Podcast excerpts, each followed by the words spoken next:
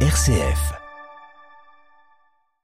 Selon le ministère de la Justice, en 2016, un tiers des sortants de prison sont à nouveau condamnés un an après leur libération.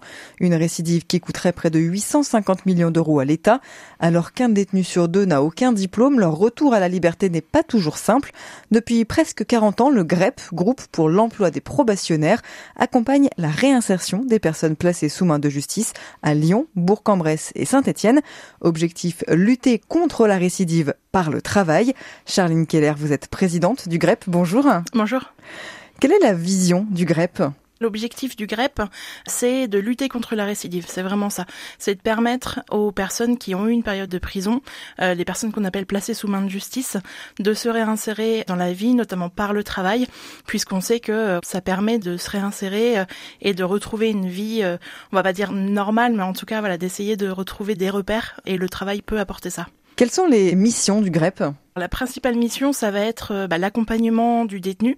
On peut l'accompagner à la fois ce qu'on appelle en milieu euh, fermé, du coup, donc en détention, sur euh, la fin de sa peine pour pouvoir du coup l'accompagner à la création aussi de son projet professionnel.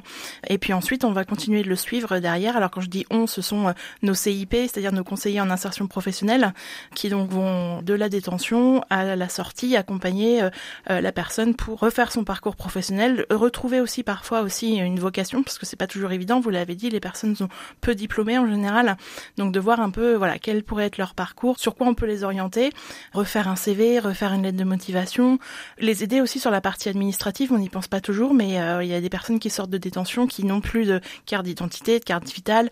On les inscrit aussi au RSA pour ceux qui peuvent en bénéficier. Enfin voilà, il y a tout cet accompagnement là.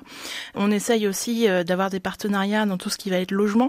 Euh, on a quasiment 50% des personnes qui sortent de détention qui sont SDF. Quand on parle emploi, parfois l'emploi euh, arrive tard. Euh, il y a d'autres sujets souvent à pouvoir traiter euh, avant. Et donc le GREP essaye petit à petit de venir enlever tous ces freins à l'emploi et ensuite, dernière étape, pouvoir remettre les personnes à l'emploi. Quel est le chemin qui se passe entre le détenu dans sa cellule et vous Comment se fait la mise en relation? Principalement aujourd'hui, la relation se fait en détention par les CEPIP, donc ça se fait directement euh, par le service d'insertion et de probation euh, en détention. C'est aujourd'hui notre principal prescripteur, on va dire, hein, euh, de personnes placées sous main de justice. Petit à petit, on essaye aussi de s'ouvrir à des personnes qui peuvent être très éloignées de l'emploi sans forcément avoir un parcours carcéral pour autant.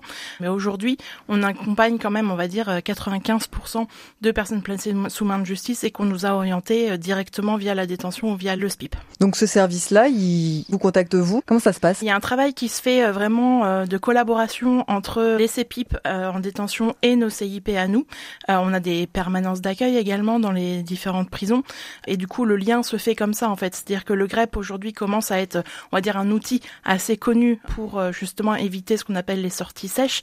Donc les sorties sèches, c'est quelqu'un qui sort de détention comme ça, sans accord d'accompagnement, et il y en a quand même beaucoup.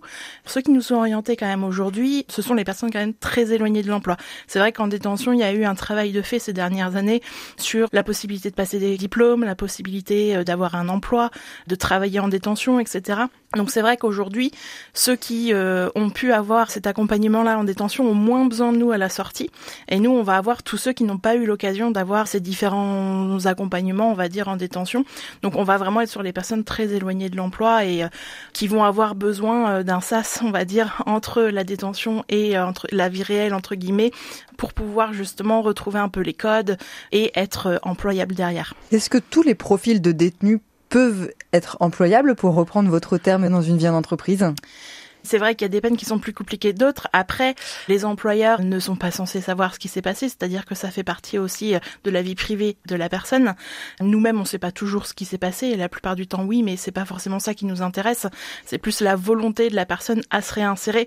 Et finalement, peu importe la peine euh, et la raison pour laquelle, si derrière on a vraiment envie de se réinsérer, on peut accompagner n'importe quel détenu. Forcément, il y en a avec lesquels ce sera plus simple parce que la période de détention a été moins longue ou parce qu'il y a quelques diplômes quand même ou une expérience professionnelle, et d'autres qui ont passé euh, peut-être 15, 20 ans en prison où effectivement euh, c'est plus compliqué parce que le trou sur le CV est énorme et donc euh, bah voilà, il faut repartir vraiment du début quoi. Et le monde professionnel a changé en 20 ans. Exactement, tout à fait. Et les attentes des employeurs sont plus les mêmes, même si aujourd'hui on est sur un marché du travail qui est pénurique, il n'y a pas toujours la place pour tout le monde non plus. Concrètement, quel est le rôle, en quoi consiste le travail des conseillers en insertion professionnelle, les fameux CIP dont vous parliez à l'instant? Quel est leur quotidien? Ça va dépendre un petit peu de leur mission. Il va y avoir donc ceux qui sont euh, particulièrement donc en détention. Pour nous, on a deux dispositifs d'accompagnement qui sont spécifiques. Le PPIP, c'est un dispositif qui est euh, mis en place avec le service de probation d'insertion dans la détention, avec le SPIP, pardon. Et du coup, là, on va être sur un accompagnement dedans dehors en milieu euh, fermé, milieu ouvert, avec vraiment, on travaille le parcours professionnel sur une assez courte durée. Et puis après, on peut avoir avec le 2RE un module un peu plus long qui s'étend sur quatre mois avec des rencontres régulières. Et donc le CIP va être là pour accompagner donc un peu sur la partie administrative, accompagner sur la construction du euh, projet professionnel très important, l'accompagner sur la recherche d'emploi ou de formation, l'orienter sur des dispositifs qui peuvent être intéressants euh, pour la personne, euh, soit pour se former, soit pour du coup retrouver un, un, emploi. On a aussi nous un outil qui s'appelle GREP Intérim qui du coup permet au CIP de transmettre à nos chargés de relations entreprises des profils qu'on peut remettre à l'emploi via GREP Intérim. Donc le CIP fait le lien avec cet outil-là. Enfin, ils ont vraiment un rôle aussi social qui est euh, de redonner un petit peu les codes quand même de la société euh, à ces personnes qui parfois ont passé euh, plusieurs années en détention où on perd un peu les codes de la société, à expliquer ce qui se fait, ce qui se fait pas. Des fois, ça paraît la base, mais finalement, bah non, on s'aperçoit que ça vaut le coup de le faire parce que, comme je disais, on perd un peu les codes en détention. On continue à parler de ce GREP, le groupe pour l'emploi des probationnaires implanté à Lyon, à Bourg-en-Bresse et à Saint-Etienne avec Charline Keller. Vous êtes la présidente du GREP. Juste après une courte pause musicale, restez avec nous. M comme midi, l'invité. On va en prison ce matin, ou plutôt on en sort avec Charline Keller et son équipe. Charline, vous êtes présidente du GREP, le groupe pour l'emploi des probationnaires. Vous accompagnez la réinsertion des personnes placées sous main de justice. Vous êtes présent à Lyon, à Bourg-en-Bresse et à Saint-Étienne. On a dit tout à l'heure, le taux de récidive moyen en France est de 50%. Vous, vous annoncez un taux pour les personnes accompagnées par le GREP de 12% en moyenne. Comment vous expliquez cette grande différence? Vous l'avez dit, on sort de prison, mais surtout on essaye de pas y retourner. C'est vraiment notre leitmotiv à nous. En fait, on se rend compte que la plupart des causes de récidive en France, c'est vraiment le manque d'accompagnement à la suite de la détention. Euh, je disais euh, tout à l'heure, euh, il y a 50% des personnes qui sortent de détention qui sont SDF. Forcément, quand on sort, qu'on n'a aucun accompagnement et qu'en plus on sait pas où se loger, que parfois on n'a plus de liens familiaux parce que selon ce qui s'est passé, bah forcément ça crée des ruptures dans les familles aussi. Parfois, la solution la plus simple, et c'est triste à dire, c'est de retourner en prison. Et nous, vraiment, l'idée c'est de sortir de ce cercle vicieux, de pouvoir avoir un accompagnement qui soit euh, de plus en plus global, c'est-à-dire qu'aujourd'hui, euh, on est vraiment avec une expertise sur l'emploi, mais on se rend compte que forcément l'emploi arrive parfois un peu euh, dans les préoccupations un peu plus tard, c'est-à-dire que si on sort des détentions avec une addiction, sans logement, sans papier, bah forcément l'emploi va pas être la Donc de plus en plus, on essaye d'avoir un accompagnement un peu global. C'est ça en fait l'enjeu, c'est de permettre à la personne d'avoir un repère à sa sortie de détention, de permettre aussi de la resociabiliser. Ça paraît surréaliste un petit peu quand on connaît pas le milieu carcéral, mais finalement, quand on écoute aussi les témoignages de personnes qui ont fait de la détention, euh, ce qui est difficile à la sortie, c'est aussi de se retrouver dans un contexte social, avec des interactions, avec des échanges euh, avec plusieurs personnes, en groupe, etc. Et c'est vrai que tout ça, ça fait peur en fait finalement. Donc c'est aussi les rassurer et puis leur permettre d'avoir euh, un repère, un référent qui est là, qui est à leur écoute, qui leur explique aussi quand ils font quelque chose qui ne se fait pas, c'est-à-dire de pas venir à un rendez-vous, de pas venir à un atelier, voilà, de pas honorer quelque chose qui avait été prévu. Tout ça, c'est de leur dire aussi, ben ça, ça ne se fait pas en fait. Euh, et euh, nous, on travaille pour vous, donc aussi à vous de vous impliquer dans cette démarche. L'accompagnement, il est là. Je pense, en tout cas, que le, taux de récidive euh, plus bas que nous on peut avoir, il est vraiment lié à ça. Il est vraiment lié à l'accompagnement, redonner un repère, et puis faire en sorte que la personne puisse recroire en elle aussi. on a un atelier, d'ailleurs, il faudra que le remettre en place parce qu'avec le Covid, c'était un petit peu compliqué. On a eu des ateliers animés par des bénévoles euh, sur euh, l'estime de soi, par exemple, c'est pareil. Quand la personne sort de détention, qu'elle a fait plusieurs années en détention, l'estime de soi, il est pas au top, quoi. Donc euh, d'avoir cet accompagnement-là, de leur montrer qu'ils sont encore capables de faire des choses, qu'on peut croire en eux, c'est hyper important. Et je pense que ça joue clairement dans l'envie de s'en sortir, parce qu'on leur permet de s'en sortir, en fait. Vous êtes implanté donc à Lyon, Bourg-en-Bresse et Saint-Étienne. Pourquoi ces trois territoires et est-ce qu'il y a des spécificités peut-être propres à chacun de ces territoires? Alors il y a des spécificités emploi, déjà ça c'est sûr, euh, qui sont pas les mêmes. On a aussi euh, des territoires qui sont très différents les uns des autres. Si on prend euh, l'un par exemple où on a effectivement une structure, l'un a un centre de détention, donc euh, il y a à la fois une maison d'arrêt, à la fois un centre pénitentiaire, etc. Donc c'est à la fois pour les courtes peines. Il y a un quartier de semi-liberté également, donc on a un accompagnement un peu global. C'est cohérent d'être aussi dans ce genre d'agglomération. Par contre, on a un sujet, c'est que dans l'un, euh, on est vraiment en plein emploi. Donc, euh, du coup, c'est plus difficile d'avoir des personnes qui ont réellement besoin de nous parce qu'on trouve du travail plus facilement. Et le territoire est très vaste aussi. Donc, les difficultés du territoire, ça va être des difficultés de mobilité parfois aussi. Mais voilà, donc c'est un territoire qui a vraiment ses, ses spécificités. À Saint-Etienne, c'est un peu différent. On va avoir la Talaudière, Saint-Étienne et Rouen. Il y a deux établissements. On fait les deux. L'accompagnement peut être euh, plus axé aussi sur euh, euh, l'emploi, etc. Parce que là, pour le coup, le marché de l'emploi n'est pas le même sur Saint-Étienne. mais donc, on a voilà, deux centres sur lesquels on peut intervenir. Et Lyon, après, on va avoir Corba, Villefranche, Saint-Quentin-Falavier. Donc, c'est des points un peu stratégiques, on va dire, de la région sur lesquels on s'est implanté voilà, plus du coup en cohérence avec euh, les établissements qui sont euh, sur ces territoires-là. C'est pas forcément toujours évident quand euh, on est chef d'entreprise et vous le savez, vous êtes vous-même chef d'entreprise. Faire confiance à un ancien détenu en vue d'une embauche n'est pas toujours évident. Quelle est votre démarche en tant que GREP auprès des dirigeants? Alors là, ce sera plutôt la casquette GREP intérim, du coup.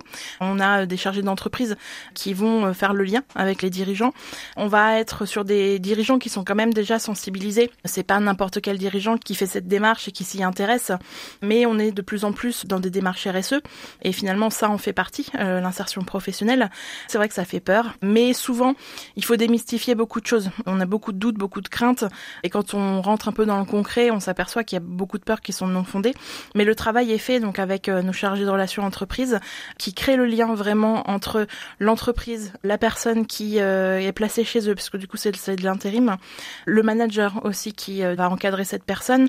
On a une attention particulière au moment de l'intégration évidemment, et l'idée c'est de leur donner pareil aux managers et aux dirigeants les codes, de leur expliquer qu'effectivement on n'intègre pas une personne placée sous main de justice comme on intègre un salarié un peu lambda, mais comme finalement on n'intégrerait pas quelqu'un qui est très éloigné de l'emploi, qui n'a pas travaillé depuis longtemps parce que encore une fois, il y a des codes à avoir, il y a des comportements aussi. Un non à euh, une demande de congé aura pas d'impact sur un salarié lambda, et puis un non euh, euh, sur un salarié comme on gère nous, la réaction risque de parfois être un peu plus virulente, etc. Ça, ça s'accompagne à la fois au niveau de l'entreprise et à la fois au niveau de la personne qu'on continue de suivre. Nos chargés de relations entreprises sont en contact direct avec les salariés qui sont placés dans les entreprises partenaires, et ça c'est hyper important. La crise sanitaire a eu un impact sévère sur l'activité du GREP. Dans quelle mesure? La plus grosse mesure, c'est la mesure financière. C'est-à-dire qu'il s'est trouvé qu'au même moment, on est passé d'un système de subvention à un système de prestation. Et c'est vrai que c'est un vrai changement de culture pour nous, en euh, associations, qui avons euh, plutôt l'habitude de fonctionner avec des subventions. Le système de prestation, qui s'apparente déjà un peu plus à une entreprise privée, c'est intéressant parce qu'on peut dire que plus on fait et plus on gagne d'argent. Mais moins on fait et moins on gagne d'argent. Si ça marche dans les deux sens, malheureusement. Et avec le Covid, c'est vrai qu'on a eu euh, les centres euh, de détention, les prisons étaient fermés, donc on a eu zéro accompagnement à ce moment-là. Alors évidemment, il y avait le chômage partiel, etc. Mais quoi qu'il en soit, euh, les signalements qui se font de manière un peu en continu et qui, on va dire, remplissent nous notre pipe de personnes à accompagner, c'est quand même asséché. On a eu un temps de latence assez important pour remettre un petit peu l'activité. Le GREP en année à peu près classique, on va dire, c'est entre 800 et 1000 personnes accompagnées. entre 2020, 2021, 2022 on était plutôt aux alentours de 600. Donc le temps de remonter voilà jusqu'à 1000, il y a un, vrai manque à gagner en fait. Donc l'aspect financier a été compliqué et compliqué en fait puisqu'en plus euh, la répercussion se fait un peu euh, avec un peu de retard, c'est-à-dire qu'on l'a pas senti dès 2020 ni dès 2021 mais 2022 et cette année particulièrement c'est compliqué financièrement et c'est aussi pour ça d'ailleurs que on remercie RCF de nous donner la parole, c'est de dire qu'aujourd'hui on est dans une situation où on demande un petit peu de l'aide pour pouvoir assurer la pérennité de la structure qui a presque 40 ans, comme vous l'avez dit. On a 18 salariés qui sont concernés aussi, donc on aimerait pouvoir euh, conserver ces 18 emplois. Euh, donc on a euh, un appel à la générosité, on va dire, parce qu'on a besoin aujourd'hui de financement, mais pas seulement. On a aussi besoin d'entrer dans une nouvelle dynamique. On a été dans une association qui a été dirigée pendant pendant 38 ans par la même personne qui en a fait ce que la structure est aujourd'hui, mais elle a besoin aussi de pouvoir se moderniser. On a un nouveau directeur depuis le mois de mars. On a envie d'entrer un peu dans une nouvelle ère, donc euh, on attend aussi euh, de l'aide au niveau du conseil d'administration, par exemple. On pourrait euh, faire entrer des nouvelles personnes au conseil d'administration, des personnes qui pourraient nous aider sur une nouvelle vision de l'association. Enfin, on est très ouvert là-dessus. Et puis j'avais commencé à en parler, mais sur le bénévolat aussi. On avait un petit noyau de bénévoles qui venaient régulièrement, notamment pour faire des ateliers. Il y avait atelier CV, lettre de motivation, un atelier sur bah, comment réussir son intégration dans une entreprise, plutôt comment ne pas la rater, ça marchait mieux.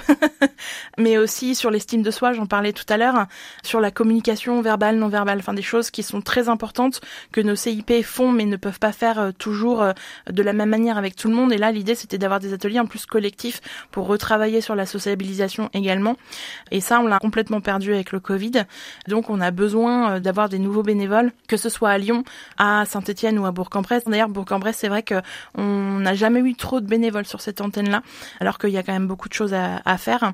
Si on est un peu sensibilisé à cette cause de euh, la réinsertion, etc., on peut faire des chouettes choses euh, dans cette association. ça peut aussi être sur euh, tout ce qui est assistant ou assistante sociale. On pourrait avoir des personnes qui sont dans le soin, dans la lutte contre les addictions, par exemple, des personnes qui ont envie de nous aider là-dessus. nous, on est preneurs des 30e journées nationales prison qui visent à sensibiliser le grand public aux thématiques carcérales qui ont lieu ces journées dans un peu plus de 15 jours. Et dans le même temps, le gouvernement français a rejeté assez récemment l'idée d'un dispositif contraignant de régulation de la population carcérale alors que la France figure parmi les 10 pays européens où la population incarcérée progresse. Comment vous réagissez euh, à tout ça dans ce contexte-là? Il y a un vrai paradoxe hein, sur la façon dont sont gérées les prisons aujourd'hui et, euh, et, nos capacités aussi euh, à avoir ces personnes qui sont jugées coupables et qui ont justement une période de détention derrière. Pour nous, c'est un argument principal, c'est-à-dire que le plus de personnes on accompagnera à la sortie, le moins il y en a qui y retourneront et du coup, le plus il y aura de place pour des nouvelles personnes. C'est un peu triste à dire comme ça, mais c'est un peu le cas. On peut être un vrai maillon de ça. aujourd'hui, on manque de place. Essayons de travailler au fait que des personnes qui sont déjà allées en prison n'y retournent pas.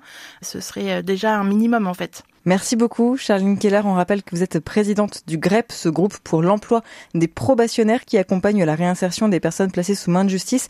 Vous êtes présent à Lyon, à Bourg-en-Bresse et à Saint-Etienne. Merci beaucoup, Charline. Merci à vous.